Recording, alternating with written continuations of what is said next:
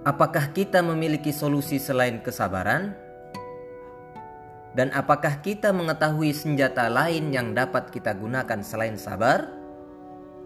Bersabarlah karena Allah, dan sebaiknya kita bersabar sebagaimana kesabaran orang yang yakin akan datangnya kemudahan. Orang yang mengetahui tempat kembali yang baik, orang yang berharap pahala dan senang mengingkari kejahatan. Seberapapun besar permasalahan yang kita hadapi, tetaplah bersabar.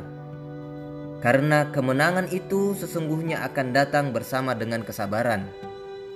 Jalan keluar itu akan datang bersama dengan kesulitan.